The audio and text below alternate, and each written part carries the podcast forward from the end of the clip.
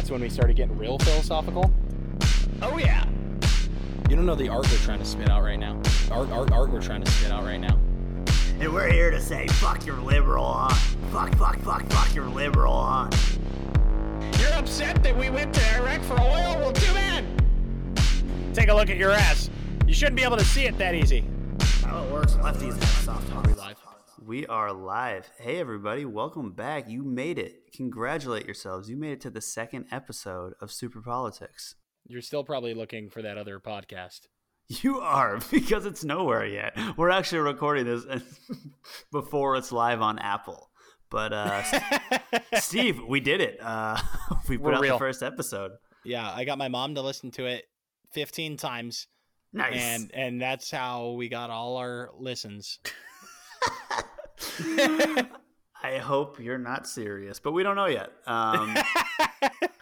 Thank you, everyone who listened, though. We really appreciate it. I'm not. Mom. Thanks, Mom. No, don't worry. My mom is not going to ever listen to this stuff. She doesn't want to hear my socialist thoughts. Oh, that's right, because your mom's pretty conservative, correct? Yeah, she's a good person, but she's wrong about everything else. She's a good person, but has a bad moral compass. No, conservatives are good people, too. They're just seriously misguided. Right. About... I mean, I'm not going to knock anyone with their political views. I more so blame the media, all them. That's who I really blame. Because you are what you read, you know? And you are what you eat. Speaking of eating, I'm going to eat a beer real quick. Yeah, please. I'm going to be opening today. I'm going to give a shout out to a local brewery in Henderson, Nevada called Craft House. And I'm about to have their Resonate IPA. This is a really great brewery. They have excellent Saison beer. But the Resonate IPA is a go-to. Where is your locality for people who might be listening, not from where we're from? Oh, I am in Henderson, Nevada. So. Henderson, Nevada. I'd also like to give a shout out to a local, it's an American company. So that's local. It's Anheuser-Busch's Bud Light. No, they're not even American anymore, didn't they? They're German, right? I'm pretty sure they're German. But what's more American than Germans, you know? Well, some would like to believe that these days. The alt-right would probably agree with you. So, how's your quarantine been?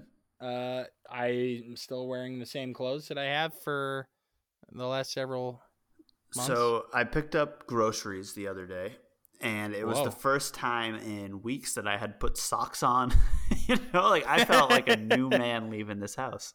Well, I have not had pants on that cover my knees for weeks.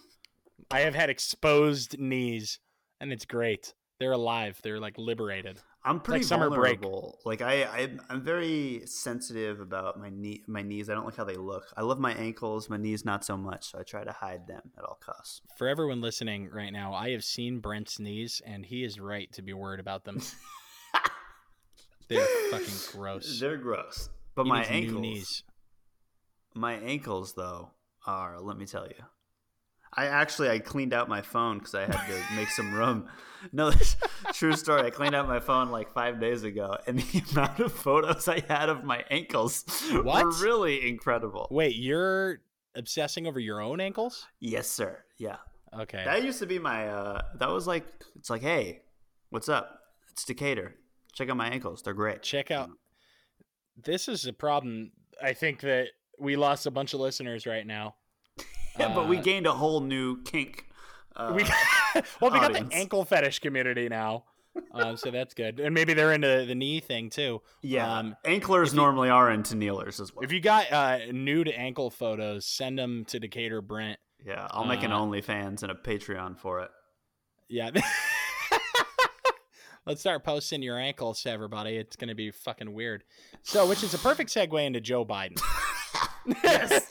A lot has been going on politically, obviously. We just saw Bernie Sanders just drop out of the race. So what's a better time? My heart is ripped in half. We knew it was coming, though, right? Well, no, because I was a believer all through and through. I don't waste my own time. Do I look like a guy who does that? You don't look like anything because you're not in front of me. Because I don't even exist. I'm just an artificial intelligence inside of a computer. Essentially, right now. That's fucking weird. But at a certain point, we knew. Like, I knew after the last Super Tuesday, there's no shot, you know? Yes, we knew after Super Tuesday that our hopes, like, it was time. We've been holding on to this since 2015. this like small hope that maybe we might actually have a decent president. And then it was crushed on Super Tuesday of 2020. I agree with that completely. I think we all have a responsibility to figure out and navigate through this where we stand on Biden. I know none of us are thrilled. No one's thrilled about Joe Biden. I don't even think Joe Biden supporters are thrilled. I don't even think Biden's thrilled about Biden. I don't. He's like, shit, I wish I was a different guy. Side note, do you remember that shock on Trump's face when he won? I think that will be Biden if he wins too. Just the what the fuck happened. So this is something Brent and I talked about quite a bit. Maybe not on election night when Trump became our fearless leader, but definitely shortly thereafter is I don't think Trump wanted to be president at all. And I think that's confirmed, right? I mean, there's been people who came out who were part of his campaign who said that this all started out as some publicity stunt for TV or some shit.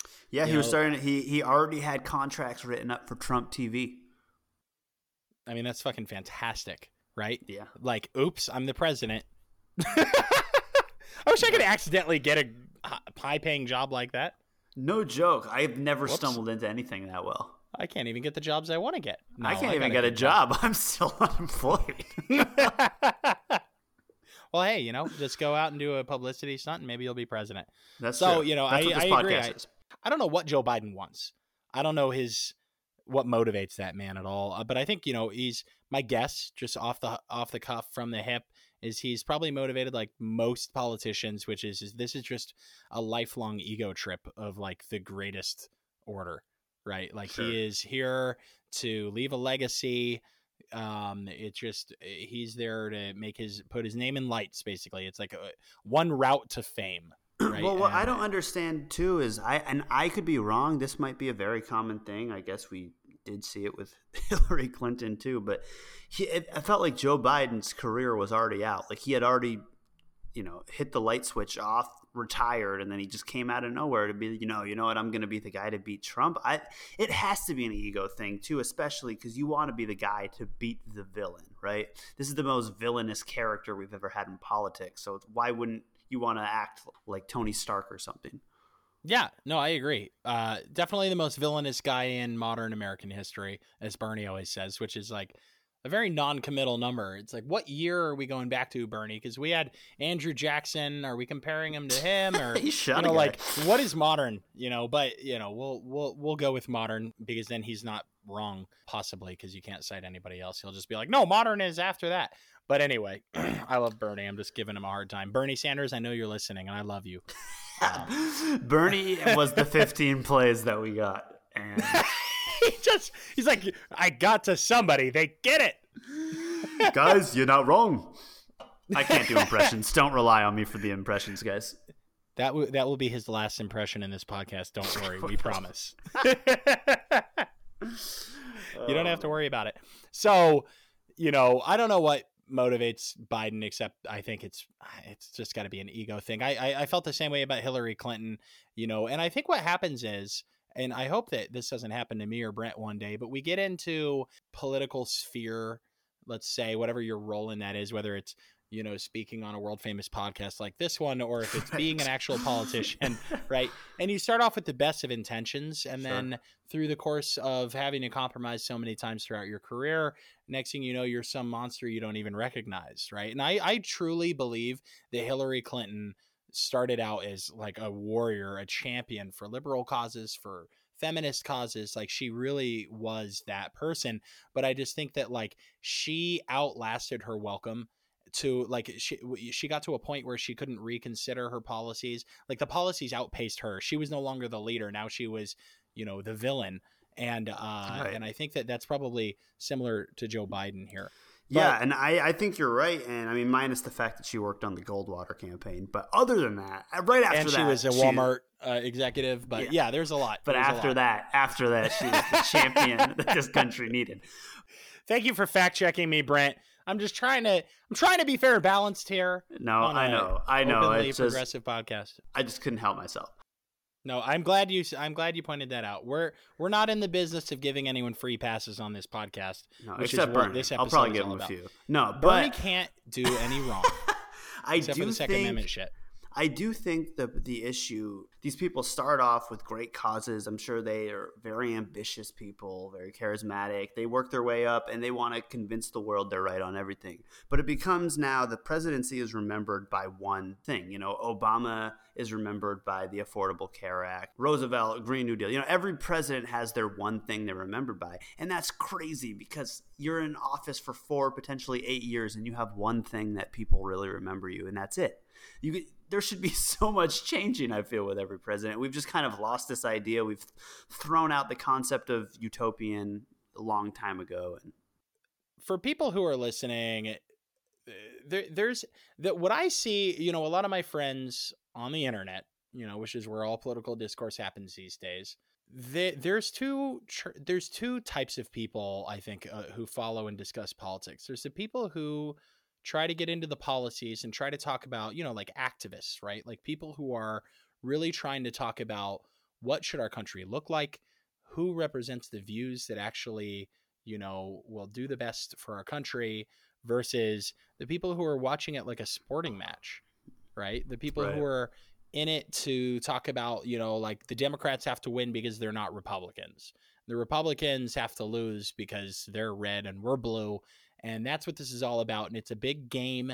And we all want to feel like we're playing, you know, with Kevin Spacey in House of Cards. Right. I feel like the sentence playing with Kevin Spacey just takes a whole new meaning now. And well, I was going to say, Kevin Spacey will play with you. And that's the problem is what we're trying to say. Whether you want him to or not. Whether you want him to or not. This episode is now directed all at Kevin Spacey, our other listener. I'm so sad about Kevin Spacey because I think he's a great actor, but honestly, I wasn't surprised. No, what happened. Not at all. Okay. He was kind of weird. But I say past tense like he's gone. Was. Okay. All right. So back to my point. Brent and I are both voting for Joe Biden. All right. And here's why. Because I confirmed with him before I said that. No, I just decided for Brent. We are? Really? Yeah. This shouldn't, I mean, I know that a lot of the most diehard progressives out there, trust me, I'm with you on the policies, but we're voting for Biden because it really does break down to when you walk into the voting booth and you have your shitty options, right? If you have to eat a shit sandwich, you're given two choices. And one of them has some mayonnaise and pickles, and it's a little less terrible than the just terrible shit sandwich with no condiments. This is the best analogy. I thought about this all day. I was going to say, I know you're serious because pickles are gross. So actually, I don't know where I'm going with this because I don't know which one's worse. So what I'm saying is, whichever sandwich you prefer, one is less bad than the other. You should go with the less bad one because you're just given two shitty choices, right? Like, do you want to punch yourself in the face 15 times or 10 times? Okay, I don't want to do either. But if you choose nothing, then it's 15 times. That's basically what it comes down to, right? So, okay, Fine, I'll choose 10. So that really is what we're talking about but that's what happens when you get to the voting booth. But what we're talking about on this podcast is much more. So that's just to get that out of the way. If you're a progressive. And what we're trying to say is if you're going to have to get punched in the face 15 times, do it with the one without condiments on the sandwich because it's going to be a lot less messy. Well, now you're just mixing metaphors. You're so right. They won't understand that at all. So getting that out of the way, go vote for Joe Biden because he's better than Trump. Okay. But what do we do in the meantime? Are we going to be silenced by all the Joe Biden supporters who are out there telling us to shut the fuck up and support their man, despite the fact that he represents very few of my viewpoints? And yeah, they want to say like, oh, there might be like 1% of policies that we disagree on. No, we disagree on some major shit. Universal healthcare, military spending. Like we're talking about stuff that is fundamental to why I'm interested in politics. Him and I disagree on. So what do you do? The question of this podcast that I'd like to pose before we dive in to shitting all over Joe Biden and then talking about what he's good at is what do we do as progressives, really as anyone interested in politics, when you're confronted with people who will be in power, whether it's Joe Biden or Donald Trump or anybody, and none of the options represent your viewpoints? What is your role in that situation, right? Should you be shamed into changing and compromising your own views and shutting up and being silent in order to best support the guy or girl who does not support what you believe in? Or should we be speaking out and calling and holding people's toes to the fire so they're forced to compromise and on their conservative viewpoints that we don't agree with, so they can try to bring more people like us into the fold, right? So while I'm going to go vote for Joe Biden, I'm not going to shame you into doing the same thing. I'm going to speak out against what the things I disagree on with Joe Biden, because hopefully somehow through public pressure, this guy acquiesces a little bit to some more, or, you know, compromises a bit and moves a little bit more to the left, so that when we do get to the voting booth, it's something I don't hate so much. Exactly. And even if for maybe there's listeners who don't really have that big of an issue with Biden, I'd be very impressed to find no one has any issues with Biden. But for those listeners, you know, it's good. At least maybe we can help you understand where progressives are coming from on this, because there is a long track record for Joe Biden. He's been in public power for pretty much our entire lives. So I think that there's a lot to pick apart.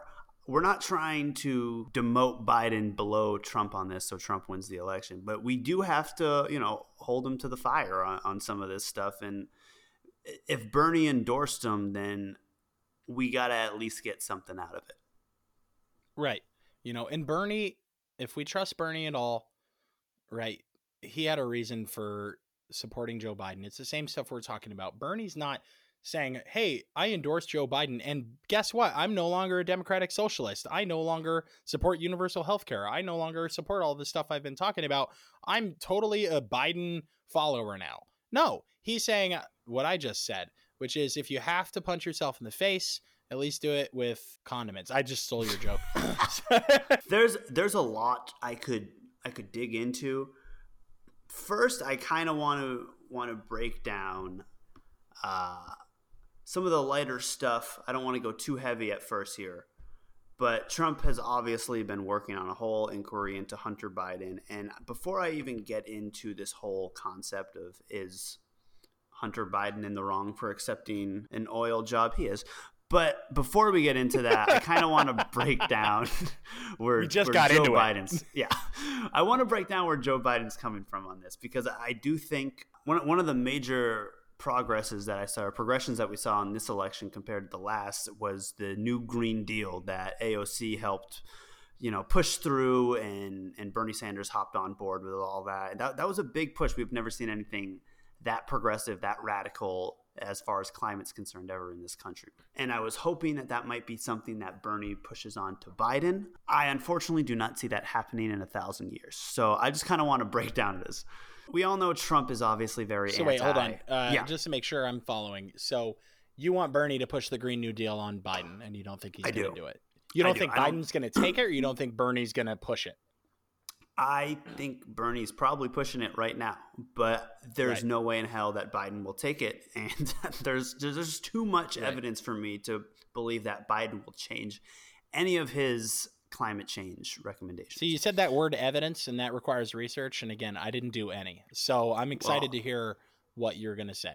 So I'm just going to keep interrupting you, though. I've spent the better half of the last couple weeks while we've been talking since recording. I've spent the better half of the past couple weeks. I read Joe Biden's book. I read Promise Me, Dad. Let me pull up. You're right. I should be writing down all my sources. You read a whole book. You don't even know what it's called. I have it on my scribed list. Mm. All right. It's called Conversations with Joe Biden. Oh, okay. Yeah. All right. Exciting. Or Conversations with Joe. And if we want to be frank, I didn't read it. I did the Audible version. Okay. No. That 100% is reading. And if it's not reading, then I haven't read a book in years. So Super Politics, you can trust us. Is it so bad that I just want to feel like a very important man who someone has to read to? No, I think, hey, listen, I mean, Kanye West has admitted he never reads either, and that's his own podcast. But I mean, he's got a lot of money. I didn't mean to compare you to Kanye West on a political podcast. He's not our favorite politics guy. No. But, you know, good But music. 2024, he's running, right? So I can only hope. I hope for that in the same way that I did find watching Trump's rise to power fascinating, like a good movie, like just a good movie where you're kind of watching a villain succeed and you're like, oh my God, definitely. Is this really happening? Listen, yeah. Kanye's America, at least I think he could beat Trump for better music, better outfits. I think he would beat Trump on a lot of quotes. You know, Trump holds the quote game, but imagine Kanye in a debate. I imagine that lock her up will mean Taylor Swift if Kanye probably. Kim Kardashian, the first lady, only kind of seems right fitting for this part of American history, really. So I think that would be perfect. I want to keep up with the Kardashians in the White House. I need to come up with a keeping up with the White House. Keeping up with the Whiteys. Wow, that's not right. Okay, no, not right at all. Okay, moving on. Holy shit! But what I did want to say is there wasn't too much to take away from Joe Biden's book. What was to take away from it is his like obsession with meeting people halfway, right? But he doesn't meet halfway for the progressives. He has this weird, like this lustful chase that he's trying to get all these Republicans to love him. So I don't know if some of his stances on these issues are more so because he wants to gain support from, you know, the working class American that he thinks is super hardcore right wing, or if he truly believes this. That's what's kind of hard to difficult to like maneuver through. You can Google this all. Obviously, every quarter they have to put out all their donations, all the super PACs, all that. Most of the times you're going to see law firms. So right? Basically what we're saying is, despite the fact that you're listening to this podcast right now to hopefully learn something, go do your own research. Yeah, don't listen to me. Get the fuck out of here. I'm a fucking puppet. I'm a shadow government for Bernie Sanders. All right? I have nothing good to tell you. No. Sorry, Brent. I know you're trying to get through some stuff, and I'm not going to let that happen. But yeah. I have nothing to get through. I'm winging this all. So I've been drinking. Yeah, but when you go through, you know, who's his biggest donations from? They're mostly firms and agencies, but when you really dig into who these agencies are, you realize they're essentially just big pro-gas lobbyists, one being Western LNC, who he's taken multiple fundraising donations from. He's thrown events for, all this sort of shit where he says that he won't do this. Of course, pretty much every Democratic candidate running said they weren't going to meet with the oil industry, including Biden. And when they pressed him on this at one of the town halls, Joe Biden said, oh, no, that you got your facts wrong. And then the campaign had to be like, no, the guy didn't have his facts wrong. He did meet with an oil exec. So one of his biggest super PACs, it's very important, is a pro-gas lobbyist, Western LNC. Okay, never heard of them. So I actually might not know the name of any lobbyists, so this is good. Let's learn more about them. Well, let me just break down kind of who's involved in this panel of Biden, if you will. Okay. You also have his national campaign co-chair by the name of Cedric Richmond. So he's a congressional Democrat who has a more pro-fossil fuel record than 75% of Republicans. Really? This guy is... So his role for Biden is the... You just said it. He's the national campaign co-chair. Okay. So he's helping make a lot of fucking decisions. Congressional representative from Louisiana. So I think he exists at the bidding of oil. Right. Okay.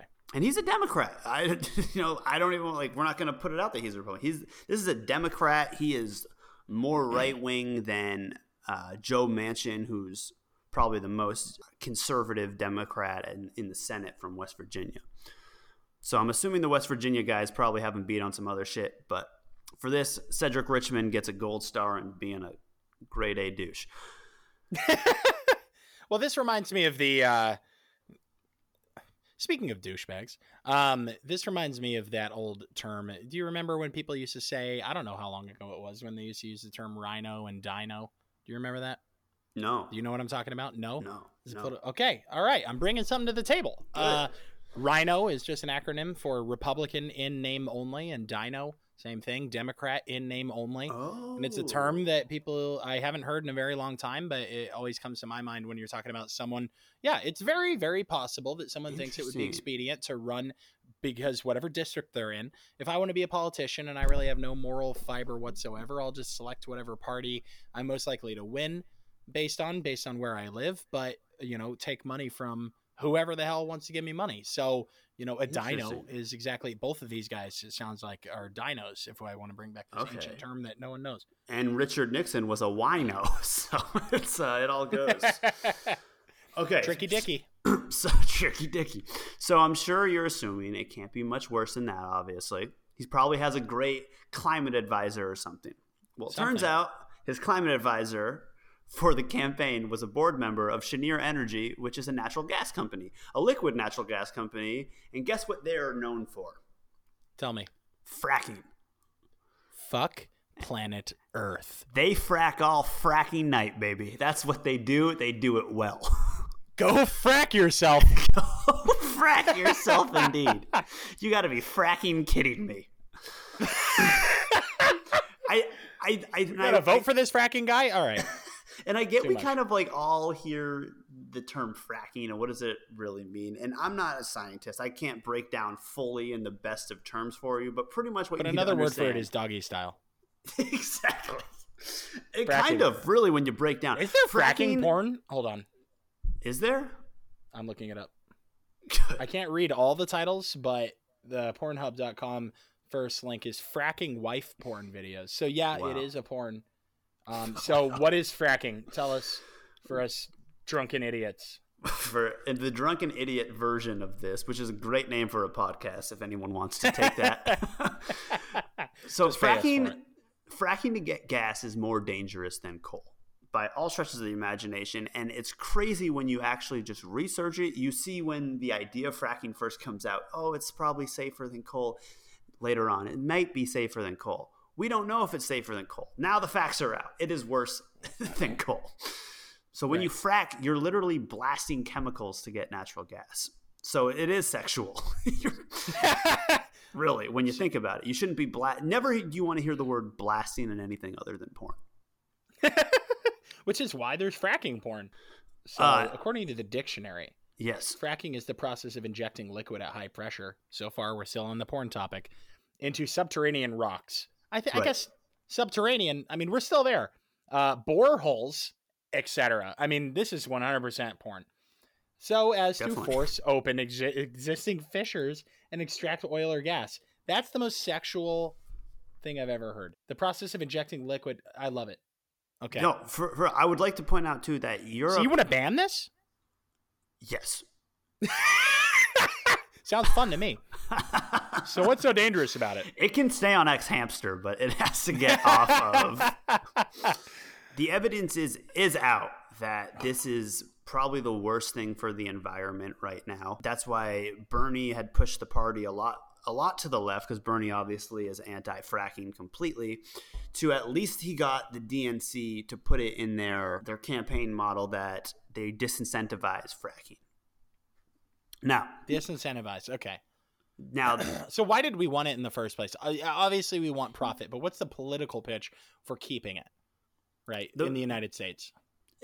At this point, it's just corporation and greed. I mean, it's money. There's a lot of money to be made, and mainly for corporations, because we don't even get most of our gas from fracking in America. We get a lot of our gas from fracking that goes on in Canada and things like that. These are contracts. These are corporations. Really? Yeah, it has less to do with helping out the government. And there's a pitch to be made, and I still think it should be banned, but there's a pitch to be made if this was nationalized. It'd be a lot less harmful. At least we'd be reaping our own benefits more, and we'd probably do it less because as the government, we would know how much we need a little more than corporations just stock. Well, and we also wouldn't want to artificially – we wouldn't want to artificially – deflate the price. But you know, so what you're talking about, like a nationalized fracking process, would be something like what we see in some of the Scandinavian countries doing, right? Isn't that definitely? I mean, maybe what do they do? Is it fracking or is it? They've They're pretty much trying to find different natural gas solutions. Actually, a lot of European countries are trying to use nuclear power and things like that, which is another controversial thing that I don't really know enough about to say whether or not the nuclear power argument is good or bad, to be totally honest. I don't want to mislead people. I've heard good arguments on both sides, surprisingly, for that. But as far as nuclear power? for nuclear power, nuclear energy. Yeah. Very clean, but then the waste is terrible. There right. You go. So the clean until it's not. Exactly. So, well, just like obviously right. It's clean until you hit the wrong link, but we would be less dependent on Middle Eastern oil, and then we wouldn't have to go kill all those Middle Easterners, like we apparently have to do. True. So that's what I think you might hear some conservatives. And I definitely, not only is fracking dangerous, we're not even reaping the benefits, and furthermore, we're actually just hurting citizens. We're going to sacred land of countless indigenous peoples. Obviously we saw the whole Keystone pipeline go down that we were able to block during the Obama administration. Trump pretty much said fuck it. He repealed everything. So Obama passed a fracking rule that had tougher regulations than previously. And sure, it wasn't far enough, but at least it was something, right? Trump, sure. Third month in of his term, repealed it. Like we all knew he would. Mm-hmm. Yeah. My thing is, if Biden gets in, do you think he's going to fight hard to get that back? Because my opinion, he's going to help his board advisor. That makes a little more sense to me. Well, sure, except for he is running on this whole Obama adjacent platform. That's sure.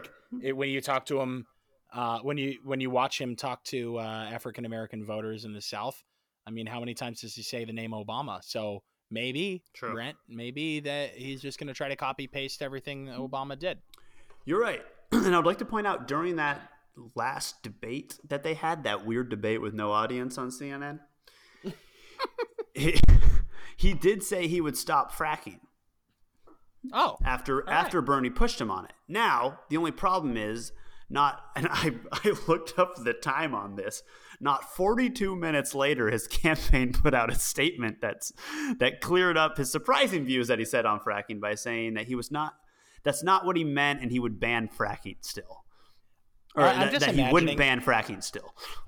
I'm just imagining his campaign staffers, falling on the floor when they heard him say he would ban fracking. What has he done? Bernie tricked him again. Fuck Biden. We told you to say no. Have a spine, man. It's all riding on the fracking. So my thing is, Steve, knowing all this too, and just putting it in perspective on another, I guess lily pad. That was the worst analogy, but you get the point. We hop to another lily. We can delete it. Yeah, we can delete it. We don't delete anything. This is a pure podcast where you only not for you, not for me, not for Kevin. So, knowing that, does that not make the Hunter Biden situation actually sort of legitimate? How is he getting these natural gas oil contracts? Let me throw something out there to the skeptical listener, okay? Everything that Trump did with relation to Hunter Biden that almost got him impeached, right?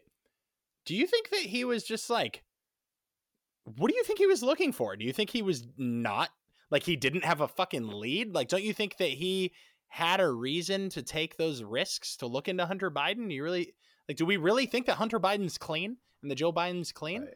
Seriously? Right. I'm the furthest thing from a Trump supporter.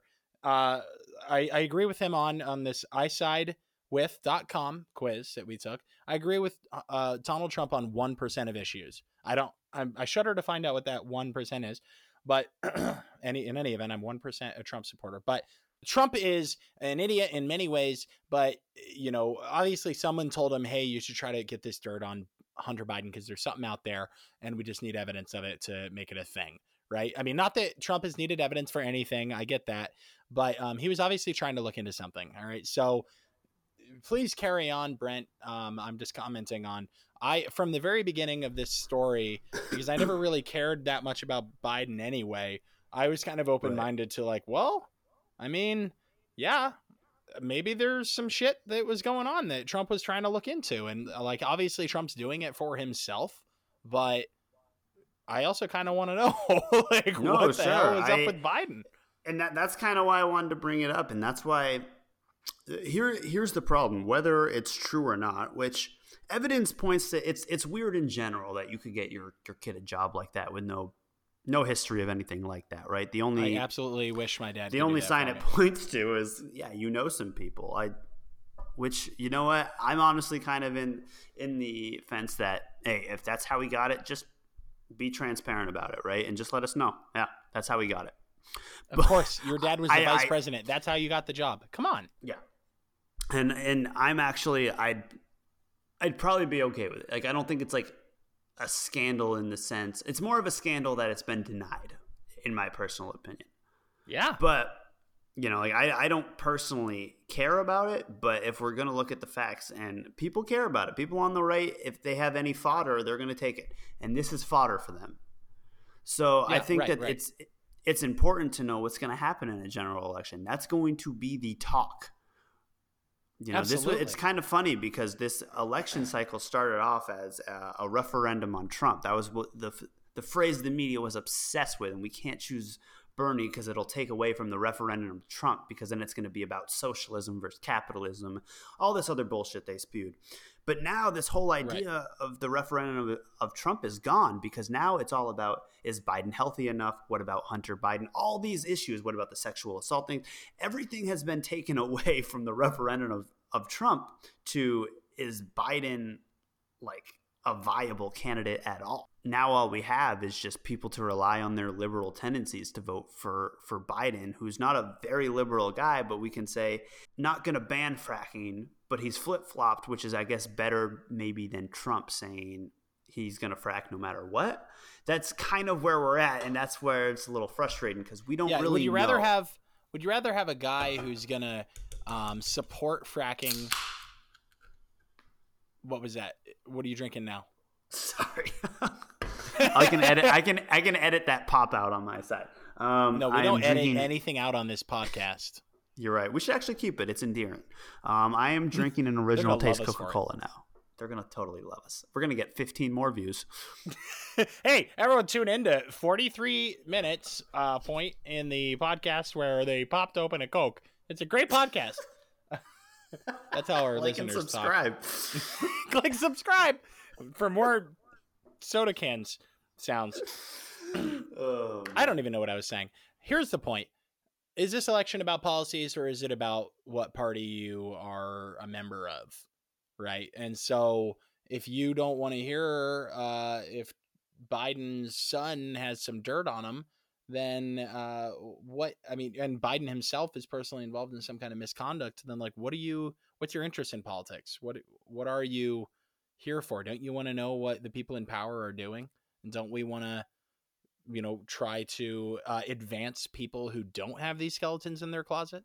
Yeah. What does that flag mean if it doesn't represent you? You know, like, yeah, it's great. I think, which is why Steve and I will say multiple times, and we'll say this throughout every episode, probably at some point, like, hey, we're still going to vote for Biden, but there's clearly some flaws and issues that it's our job as people who are politically engaged to hold them accountable for. And if we don't on our own side, then the other side is just going to run rampant with it because we haven't even vetted him yet.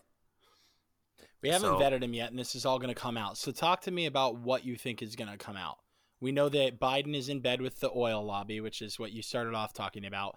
And now his son magically gets a job overseas with... You know, just walk me through. Who the hell is he working for? How did he get the job? And why is this a problem? There's been different things that Trump said, that he was CEO, that he sat on the board. Biden has possibly insinuated that he sat on a board and that he's proud of his son and that he earned it. But no one has really gotten into the details of it, which is another reason why this is extremely shady. There's not too much factual information. New York Times had put out an article saying that he sat on the board and was helping them with their divestments. But that turned out to be debunked 3 weeks later. So it's And it's not like Hunter Biden has this past of anything into the oil industry at all. He's a lawyer and a lobbyist. But let's talk about there are some money hungry lawyers out there who will, you know, what? Who? Yeah. They're, you know, he's part of a consulting firm, and I'll just leave it at that. Okay. Shout out to all my consulting firm people, but hey, you're good to go as long as you consult good shit. But right. I don't know what Biden is consulting about. So he's hired. What was the capacity? Do we know that? What, like, you're saying he was not qualified for the job.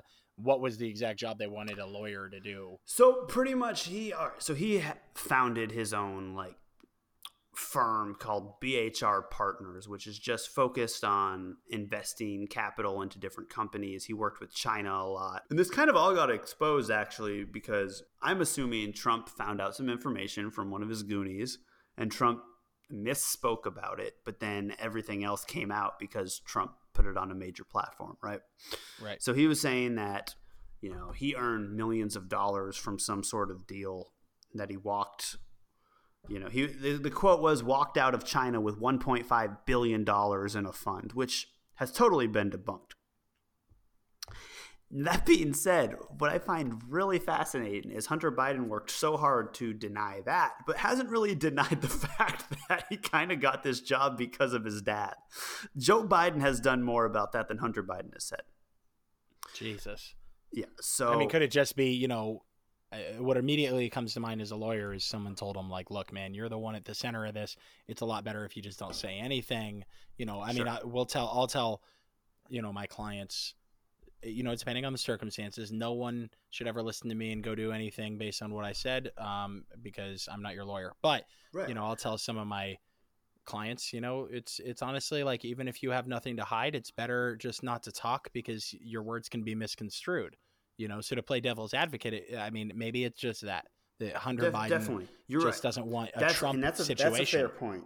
Now, if that's the case, I feel like he also shouldn't have been speaking about what Trump originally said to debunk, right? Like he should have just stayed out of it completely.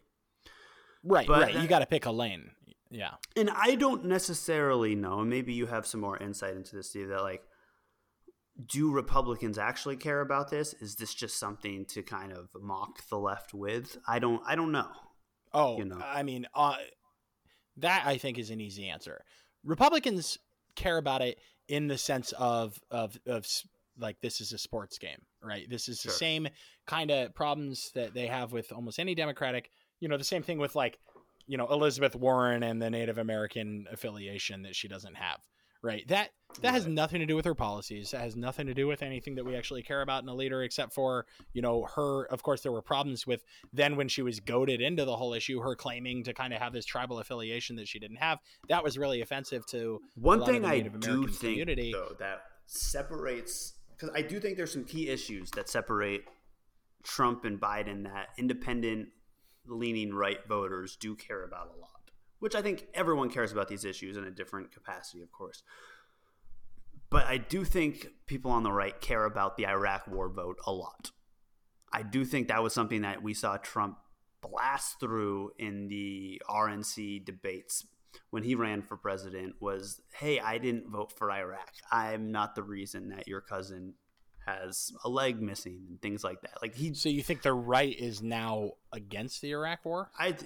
I will tell you what, I think that the right has taken a more libertarian, non-interventionist approach while the left, at least the establishment left, has grown more to be war hawks.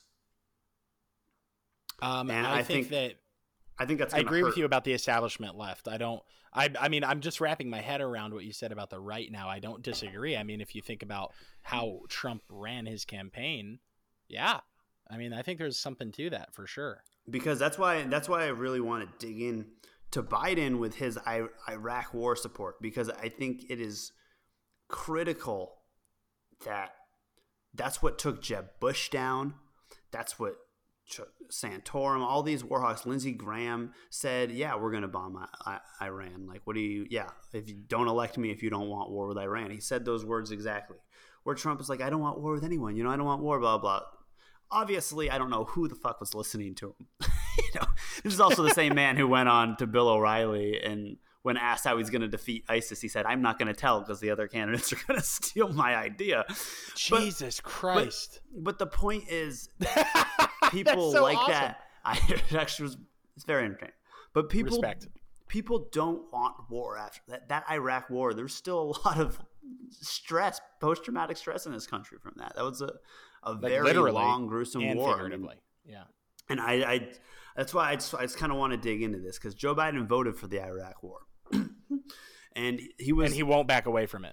No, he was on the chair of the Senate Foreign Relations Committee. And I know there's like a fucking billion committees, so it loses its shock when I am like, oh, he worked on this committee. But the Foreign Relations Committee is the group of senators, like, they're in charge of everything. Like, they pick the embassies, they declare wars, they study national security issues, all that shit. They figure out the loans they're going to give to countries. So it's a pretty important role for when... Yeah.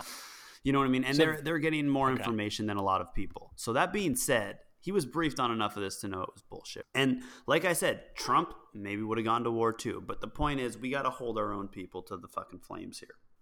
Well, right. I mean, we're talking about we had the option of a candidate, at least one. I don't know where everyone's stance was on this or their voting record if they were in politics long enough. But we at least had one guy who, you know, vocally opposed the Iraq war at the time. You know, Bernie Sanders, obviously. They said a couple times, which I think they should have hit a lot harder, including Bernie Sanders, on the fact of that Iraq war vote, because people care about that shit. Like, normally, people don't care about the foreign policy stuff. I get it. But the Iraq war is a different monster in this country that Americans don't like that we went. Like, they still hate Muslims. If you don't care about that, like, you have to start thinking about what we did in the Middle East. I mean, I'm sure that, you know, most of our listeners have thought about that a lot and have very strong feelings about it. But I mean, just to be completely honest, how I look at this, we are the galactic empire, guys. I mean, that's how the world looks at us. And this is Definitely. Why. This is why. I mean, we were right. We fantasize about war in the United States because we were the good guys who liberated the world from the Nazis in World War II. But since then, what the hell have we done? Right? What the hell have we done to help other countries? We've done a lot in foreign aid. We've done, you know, there's a case to be made about our combating, you know, if you're against communism or whatever. But, you know, honestly, I think the rest of the world just looks at us as imperialists that go and kill people all over the world. That's where, American imperialism is, I think, a central theme in this entire podcast of what's wrong with this country, right? And I think we kind of, as people on the left, we're so quick to say, oh, but we'll just tell people that's not us. That's the other side, right? But what people need to understand is these are bipartisan issues, right? There is a lot of people on the left who are okay with war or at least ambivalent to it. They just don't care about it. So, and I think it's important to point out that not only did Biden vote for it, but he was part of that bullshit factory. He helped push that whole narrative of Saddam and Al-Qaeda. You know, they meet up and play kickball relationship and push the whole weapons of mass destruction idea like way farther when it was just a total conspiracy that I'm sure Rush Limbaugh actually probably had something to do with. But it makes him pretty fucking complicit with the Bush-Cheney, you know, administration for sure. And also if anyone was saying, well, it was because George Bush, you know, he was just Biden voting with everybody. Well, they should know there are Senate hearings that you can find on YouTube right now from 1998. We're talking. This is way before the Iraq War, right? This is before Will Smith dropped his classic Millennium album. All right, we have Joe Biden on plenty of C-SPAN videos talking about weapons of mass destruction, and Saddam Hussein is this evil. He says something akin to the idea like we're all going to be drinking spoiled milk or something like that.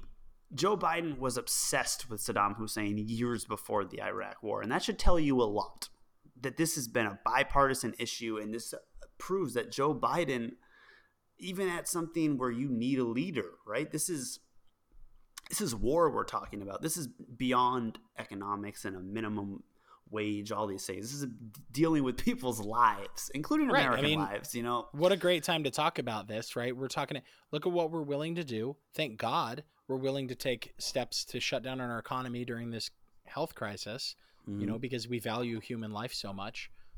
I mean, but it's the same. It should be at the same level of sobriety that we talk about war, right? Like, exactly.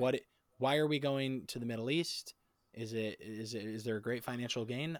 Who cares? We're talking about countless lives lost and destruction that will last generations in an entire region of the world that we frankly have no business in.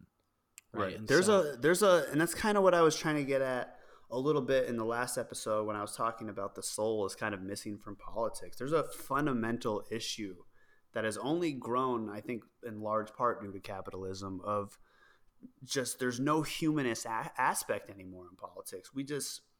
We're so desensitized to us invading countries and all that. We don't even think about it, right? Like, it's not even something on our radar. So these corporations and powerful people, they can just get away with that shit because we have enough on our plate. It's not that we're bad people. It's not that we would ever do those things in office, but you know, the power hungry do what the power hungry do. So yeah, I would also like to point out 9 months after he used all his sway and power he had in the Senate and his platform, he just said right again, I'd vote for that war again. And by that point, 9 months later... 9 months after we invaded. So that he would have voted for it again. Right. So when we hear him talk about how hard he pushed back on Bush, it's just not true, right? Like he was for this through and through. We killed up to 500,000 people and destabilized an entire country. Sure, he can say, hey, I regret voting for the war and deny it here and there. Everything's okay now because he feels bad. Like, this is a whole country destabilized. And that's what he's saying now? That's what he's saying now. I get personally mad when someone fucks up the copier at work. Like, imagine fucking up an entire country. Yeah. Do you know what I mean? Like, being personally responsible for, you know, as part of a group all wrapped up in anti-Islamic, you know, trance that was going on at the time because of everyone was so upset at 9/11. So yeah, it's in that context, but yeah, he was directly a role. What I hear you saying is he was is an important role in us actually going to invade. Right. Incredibly. And listen, apologizing is good, right? Apologizing doesn't bring people back though. And to me, it shows that he can't make decisions when we need him the most. That is the first thing you think about the commander in chief. Is what if someone attacks, right? Like war. That's the top. Any president will say their top priority, minus Trump. We don't know what he would say his, but every other president in human history would say your top priority is keeping the American people safe. Okay, he's keeping us safe when he is throwing hundreds of thousands of Americans in jeopardy. Obviously, hundreds of thousands of Iraqis died. Contractors died. Those same people that he was taking money from, he let them go out to drown in Iraq, you know? I mean, our servicemen are obviously should be the most concerned with who's in office and whether they're willing to throw themselves, you know, throw their lives away for some financial gain. Right.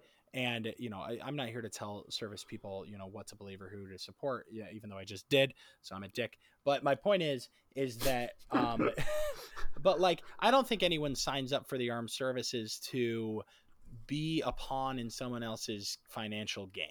Right. They signed up to put their lives on the line for the honor and the privilege of putting their lives on the line to keep Americans safe and, you know, maybe even some of them to help make the world a better place in general, you know, if our American government was part, you know, advancing good interests around the world. But, you know, I think that's what people aren't here to say like, well, I signed up because I want to help the GDP. Yeah. You know, I don't think that happens. I don't know anybody in the army. You know, I was in the U.S. Naval Reserve for a short period of time.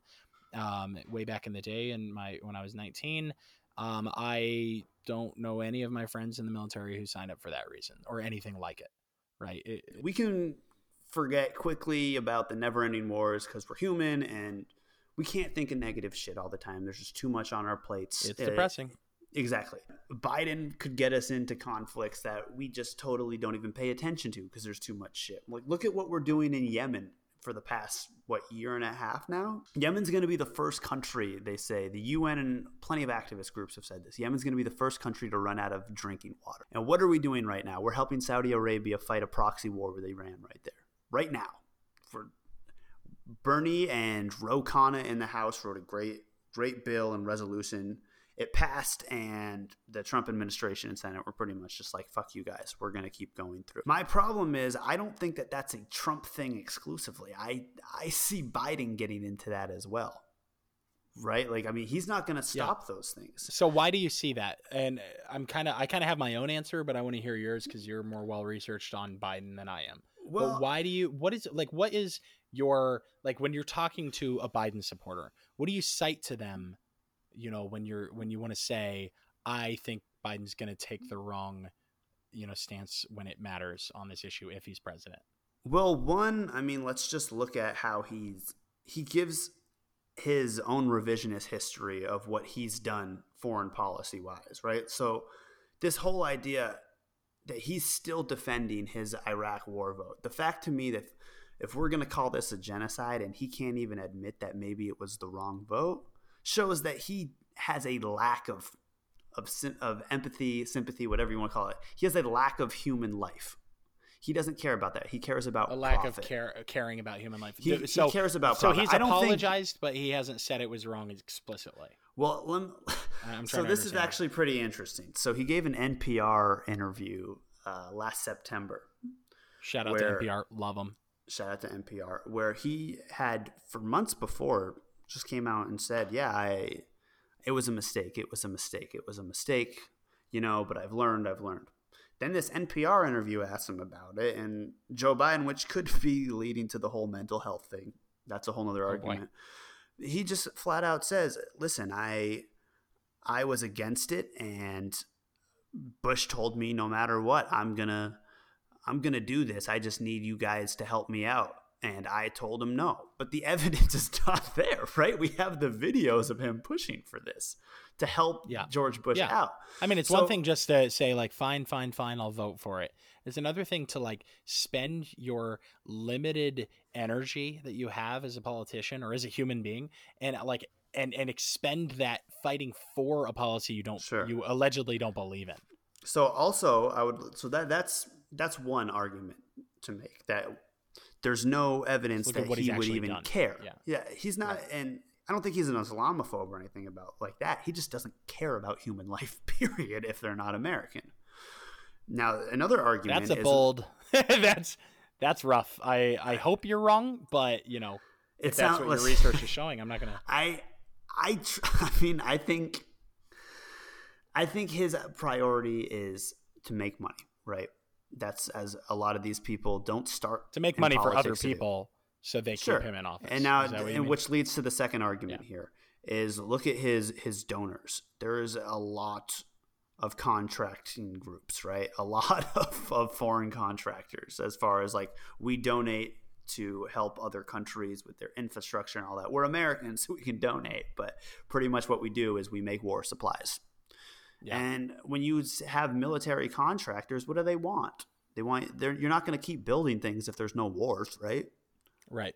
I mean, we obviously, yeah. I mean, that's a huge thing, right? Because is one of the huge theories of why countries go to war as often as they do is that it's just going to make a boatload of money for certain corporations who happen to have money to put people in office to make those wars happen. That was a very long sentence. I hope everyone followed it. No, I mean, we've all been rambling. I've been rambling forever. But the military complex is real. It's exhausting. Really. I'm just kidding. Stop talking. Yeah. So I think.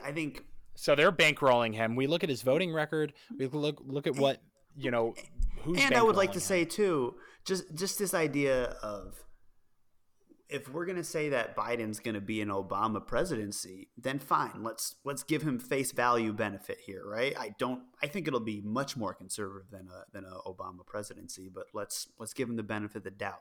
That means a lot of drone strikes. That means a lot of destabilizing regions. Yep. We're talking not only just Yemen. We're talking about drone strikes in North Africa. Look what we did in Libya. All these terrible things. We destabilized so much of regions that had promise and economic prosperity on the rise, especially with the new technology boost of the 21st century and all that. Biden's not going to stop those things, and we're only going to create more enemies and turn. Well, more yeah, he's certainly not going to be.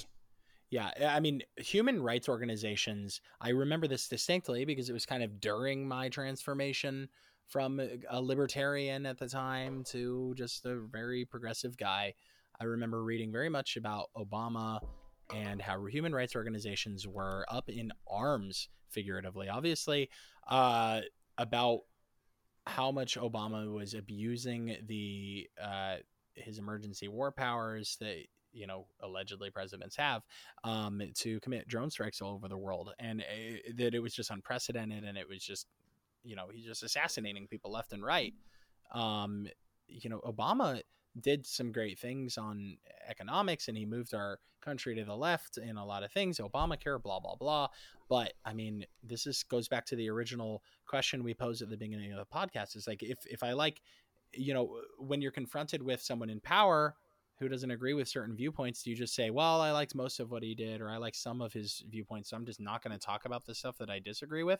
No, I mean, we're talking about Biden saying he's going to be, like you're saying, if Biden's saying he's going to be an Obama presidency, which is kind of a weird thing to say, that I worry is just to try to appeal to the black vote, but neither here nor there. That's just a concern I have. There's a famous stat that I think it was like one of those institutes, it might have been like the PRI Institute, that if Obama apologized for one civilian drone victim every day, it'd take him about 3 years. Three years. I'll never forget the most heartbreaking. I mean, how do you sleep? How do you put your head on the pillow at night? I don't know. You have to say that it was for protection, which whatever. However Obama sleeps at night, and I'm not trying to demonize the guy. However he does it. But the fact is, these are things that me personally, and I know a lot of progressives, Steve, I'm sure you too, like these are things that we look at for leaders. Are they going to look at lives as collateral damage? Are they going to protect the people? And if we are this U.S. power force that rules the world, then we should act like it and treat the world better, right? Because if we want, if we're expecting us to run the world, then they should run it like they run our country, and they wouldn't kill our own people. At least not. But I just want to make, and before we move on, I do want to point out, the third thing you can look to is, what does Biden say about issues that are similar and related to, maybe something like the Iraq war vote. And one thing you can do is look at what he says about military spending. What does he say about, what was the other question we were both looking at earlier? He wants to increase military. He's completely for drone strikes. Right. Yeah. So he might apologize about it, but then when he talks about all the stuff that something like the Iraq war involved, the actual like details of it, he's in favor of those things. He's in favor of increasing our military, even though we spend far more than any other country on earth, blah, blah, blah. So it's just like, when the rubber hits the road, maybe it's not the same exact. He's not going to ever be confronted with another war in Iraq under the exact same circumstances. He's going to find a way in his mind to say the situation's different. But when you look at the actual policies he's in support of, I mean, I'm not convinced that he's not going to make the exact same mistake that he made 20 years ago. No, and I think that's exactly. Your point too. And if you guys like, I get it's, and we'll dive more into this in a different episode about foreign policy and drone strikes and whatever, but just picture we're stuck inside our houses right now because of a virus. Picture being stuck inside your house every morning because a drone strike happens. Like, these are the things that Joe Biden will do. They tear countless families apart. There's a kids show in Pakistan that I remember just broke my heart when I found out about this. It's a kids show in Pakistan, and they have a cartoon drone that comes down and rains on everyone's parade and like, look out, kids, run inside. I'm the evil drone. Like, wait, that's where we're at. Are you serious? So serious. I'll try to link that in the description for this episode so people can watch. Really? That's just up on the internet too? It's hard to find. You got to go to like Pakistani websites, but yes, it's up on the internet. Leave it to Decatur Brent to know how to navigate Pakistani websites. I hope the government's not listening. I'm sure this, if anyone in the CIA were ever to listen to this podcast, first of all, they would just be shaking their head at our entire conversation about the Iraq war. Like, you guys don't know anything about why we went. But then secondly, they would definitely also be also like, actively... why are they talking so much about Kevin Spacey? What do they know about him? Why are they? They're onto us. Kevin Spacey's been an agent for years. And then they would also be bagging Brent's head right now and bringing him into some room. We'd never see him again. So hopefully they're not listening. CIA, we love you. We're actually Republicans, for the record. Yeah, we're GOPers. We're the GOPs. G-O double P? I don't know. Okay. I don't know what the second P is. G-O double P is all. All right. Definitely. So, yeah, I encourage everyone, you know, there's a lot of great information. Just Googling. If you want to find some great websites that have some really incredible articles breaking down some of the fossil fuel stuff, just if anyone's interested in that.